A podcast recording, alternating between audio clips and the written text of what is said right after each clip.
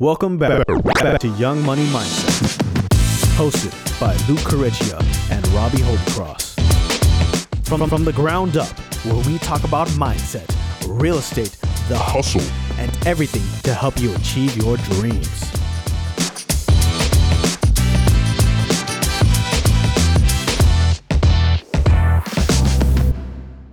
Welcome back to Young Money Mindset. This is Luke Correcchia. This is Robbie Holycross. Super glad to be bringing you guys another podcast episode. There's a hell of a lot going on in the world, so we're excited to talk about it. Yeah, tons of stuff going on out there, as I'm sure you guys are aware. Let's kick it right off here, Robbie. So, one of the biggest things that we see is, you know, obviously everything going on with uh, Ukraine and Russia, kind of what we had mentioned in our previous uh, podcast as well. But how do you think this is going to affect uh, inflation?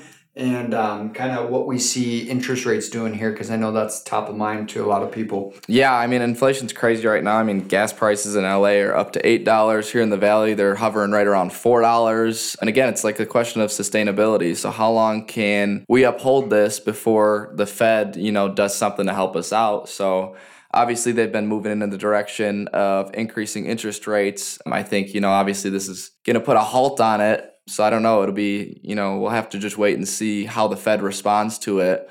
But these price increases, they're just not sustainable, you know. So something's something's got to give.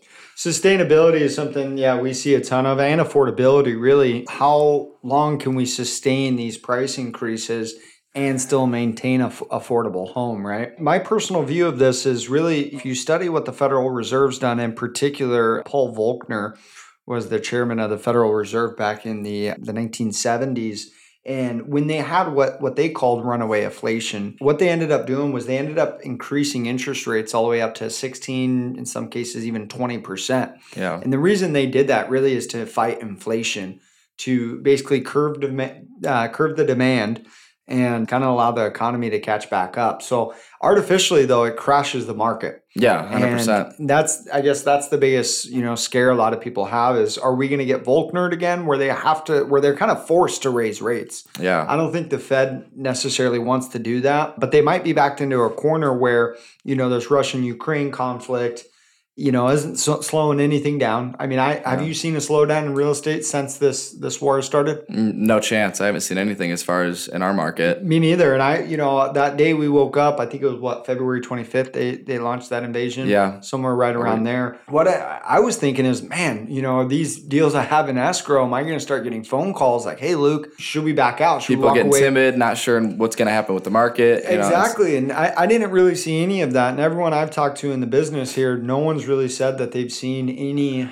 any people so scared that they're not purchasing a house anymore. So yeah, and I'm just getting to a year in, and as far as how the market's felt for me, even with my buyers and sellers in the last couple months, I mean it's as hot as it's been since I've been in real estate. So yeah, we've been in this crazy market, yeah, for quite some time now, and it's really interesting to me that we haven't really seen that that big int- interest rate increase either.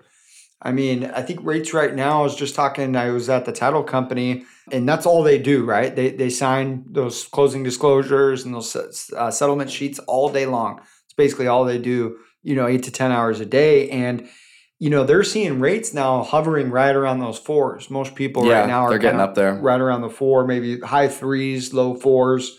So I have we really haven't seen interest rates increase that much.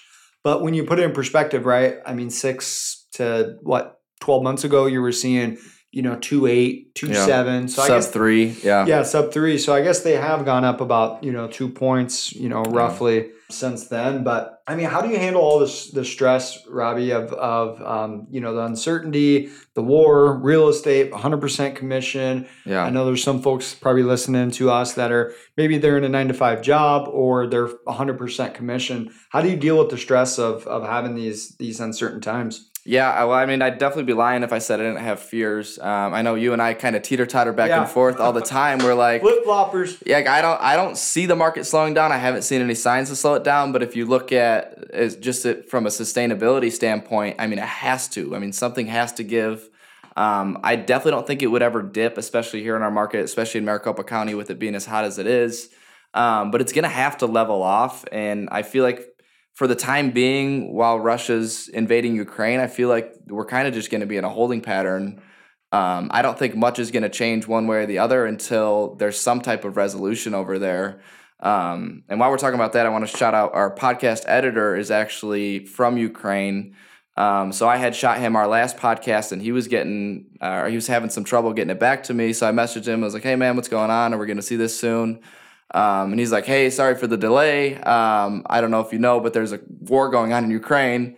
Um, and I managed to just get my family to Poland in, the nick of time. So I was just asking him questions. I was like, "So, I mean, out of curiosity, I was like, what's the next step for you here? Like, do you have any clue what you're going to be doing?" And he's like, "He's like, I have no idea. Like, we're we're almost to Poland here." He goes, "I don't know if they have." You know anything set up for us? I don't know if they have housing. I don't know if they have food. I don't know if they have water. He's just he picked up his family and is is gone. So I mean, my heart goes out to anybody in that situation. I mean, from just the videos and things that I've been seeing online, it's it's, It's unreal. It, yeah, yeah, it it's is. heartbreaking. It really is unreal when you think It's- about it. I mean, to try to put yourself in their shoes, it's so difficult to do because it's just so foreign to us. I mean, we've never, you know, been in a and to see it like that on social media, I mean, I, for me, I've never. I mean, I'm, I know this happens all over the world all the time, but this is highlighted right now, and the fact that it's making it to all these media outlets, it's just it's crazy to really see it firsthand like this. Yeah, Um, you can't go a day right now. I think pretty much anywhere. I mean, I know at least here in Arizona and probably the United States, like I can't go a day without hearing about it in No. some way, whether it's news or you know walking by someone grabbing a cup of coffee, they're talking about it. I mean, just it's on everyone's mind. It seems so. Um, definitely, our hearts go out to our, our Ukrainian editor. Yeah, Um, we'll uh, we'll keep sending him our business, Yeah. um, and hopefully everything's working working out well for him and his family over that way. Yeah, yeah, our hearts definitely go out to you. I know a lot of people are, you know, going over to Poland and kind of migrating. Um, but yeah, it's just it's incredible what's happening right now. And I, I can't say enough good things about those Ukrainian people too that have the courage to sit there and fight and fight and fight Yeah. too. So all all my respect to them. Um, so with that being said, Robbie, um, what do you see? I know we, we've kind of touched on, you know, the Russian Ukraine war um, and, and kind of how you handle that uncertainty. But when you really think about it, I mean, how does this affect our day to day day to day life, right? I mean, that's one thing I think about a lot is like, how does this affect day to day? And I, I know, you know, we had mentioned gas prices, right, are going up. Yeah. But how do you think that's going to affect our clients? How do you think that's, you know, going to affect our inspectors? I just left an inspection where the inspector was like, "Hey, man, I'm not doing anything in the East Valley um, if gas prices keep going up." So, are we going to start seeing widespread, you know, companies refusing to service different parts of the valley, Yeah. um, kind of go more localized, or Yeah. do you think that's even going to play into anything? I think it'll have to play into our demand. I mean, I think you know if money's if, just the cost of living goes up that much, I mean, people are going to have to hold their, their pockets a bit tighter. You know, especially with that uncertainty. I mean, how do you go out and spend a bunch of money right now in this market when you don't know what interest rates are going to be at? You don't know if the price of gas is going to continue to rise. You don't know if your groceries are going to go up. Um, that's why I kind of feel like for the time being, while the world is as chaotic as it is right now, I feel like we're kind of just in a holding pattern. Um, and granted, I have not seen any slow in demand yet. I don't know, maybe it's lagging a little bit, and we'll feel it here, you know, in a month or so. But um, and then you said as well as far as it affecting our day to day. To be completely honest, it it hasn't affected my day to day at all just yet. Um, but it'll be interesting to see if that lag effect does come here in the near future. And one thing I think everyone should kind of keep an eye out on, and one thing I'm looking at a lot right now is um, what's called consumer debt, right? Because what happens a lot of times and in you know per, these particular situations is if let's say you're used to living on X amount of dollars, let's say just for simple math, let's say it's two thousand dollars a month, and your family is, you know, obviously that we know that's not realistic, but you know, let's say someone is, you know, supporting a family of four or five on two thousand dollars a month. What does that do when we start seeing you know inflation cost of goods going up gas go up? What do you think that does to consumer debt because a lot of people don't wake up and just change all of their habits overnight right Right. even though they should right i mean theoretically everything costs more they're still making the same amount of money Yeah. so they should, right?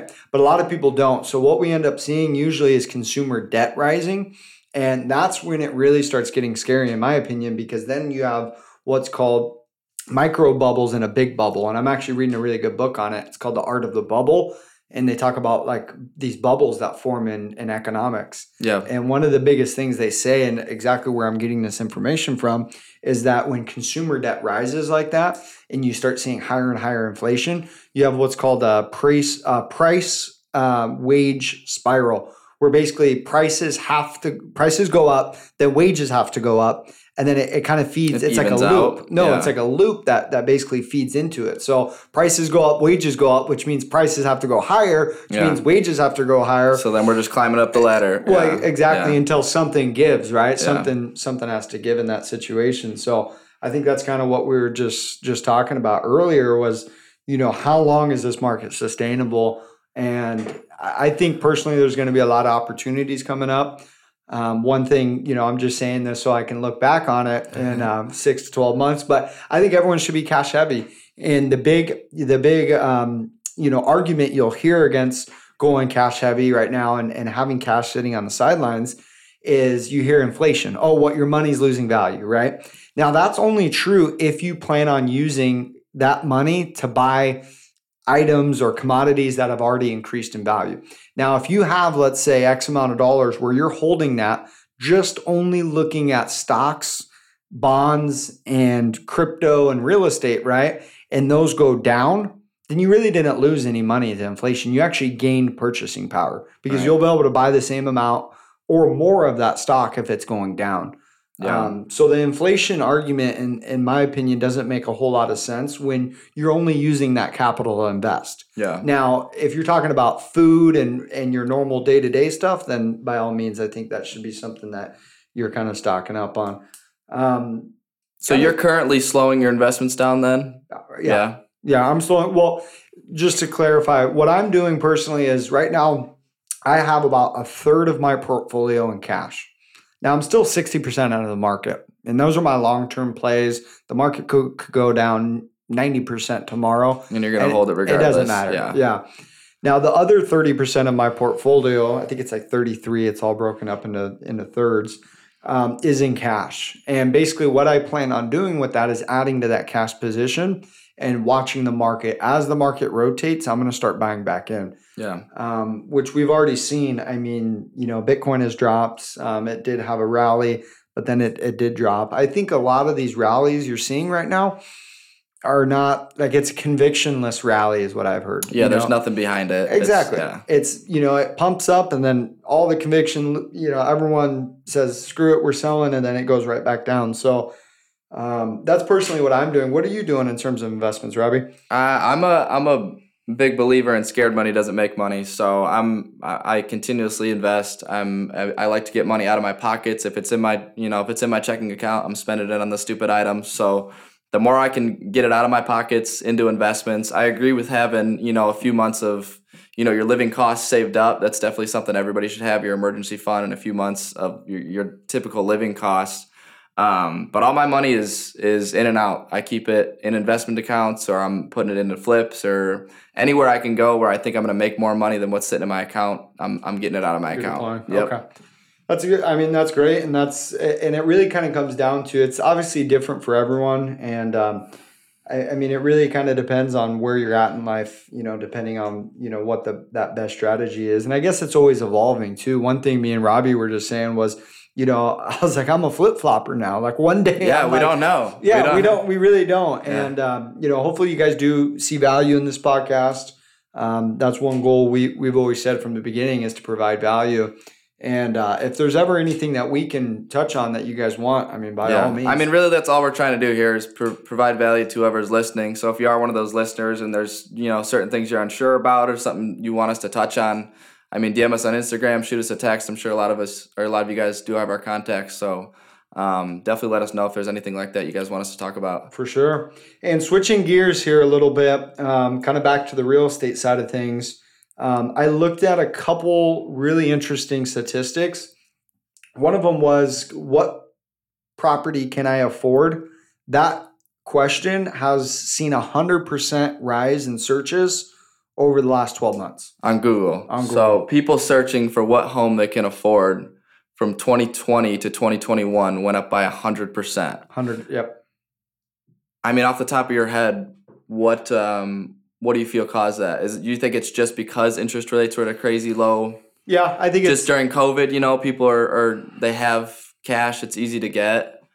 I think um, interest rates being low, um, and then not to mention the headlines. You know, the constant headlines reading. You know, record-setting house Housing prices, market, housing market, ha- housing market. All the news is on the housing market. Yeah. Exactly how Yeah. fast houses are selling for, Yeah. what they're selling for, Over list, yeah. breaking Yeah. neighborhood records. I think a lot of people are curious. Okay, well, if we're in some crazy market, houses are so much more. Yeah. What can I afford? Yeah, right? and it's kind of that bandwagon effect too. It's like if everybody else is buying, maybe I should be buying, right? So And I think we're seeing a lot of that too right now. Yeah. I think we're seeing a lot of people right now fall into that category, or they fall into the category of, you know, I might as well lock in a low rate now, right, Yeah. before rates rates start going up. yeah, Um, another big question that got a huge increase was, and this one probably isn't surprising, is are property prices going down? We saw a 75% increase in searches in that over the last 12 months. Hmm. So I think there's more and more people right now thinking, is this the top of the market? Yeah. Or are we still in the middle of the cycle? Where yeah. Are we still have- rising or are we are we starting to teeter off? Yeah. Um, and that being said, I'm also a big believer that if you can't afford now and you can get approved now, I think you should buy now. Um, regardless of the market, regardless of the situation, and that's just because of the the simple inflation and the equity you gain as far as being a property owner. So, you know, I think you know timing of it does matter, but regardless of what situation you're in, I think if you're able to buy, you should buy. Yeah, I agree. And I, I think, you know, to take it even one step further, I think rather than looking at what can I afford today and tomorrow and what how you know, how can I make this work?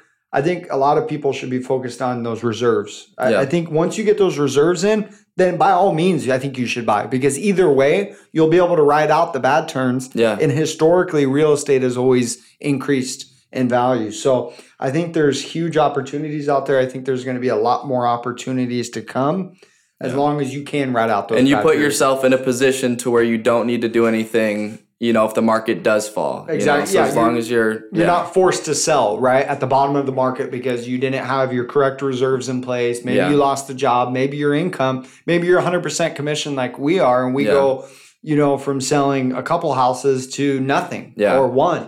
And at the end of the day it's cyclical too so if it does fall out you know it's a guarantee it'll be right back up and it'll always surpass what it had you know at the last peak so it's Yeah. a it's a matter of holding and you know being smart with your money having those reserves so you can make plays like that and positioning yourself. I had a really good instructor in real estate school that really told us how a lot of these people made millions of dollars back into the, the 2008 crash.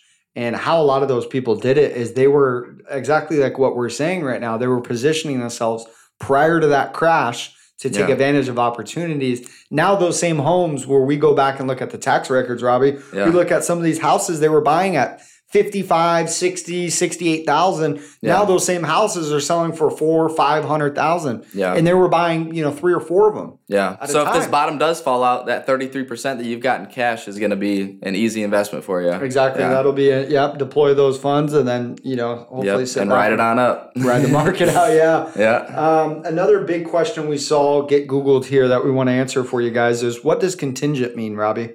So contingent means you have an offer out basically that is in a holding pattern because something else needs to follow suit before. So we see it in the real estate market. You'll see like an offer either contingent on the acceptance of an offer of a buyer selling their current residence or um, contingent on the on the sale of a property by a certain date. Um, so it's kind of it's very hard to get a contingent offer accepted in this market because there is such a high demand and there's so many buyers willing to cash them out.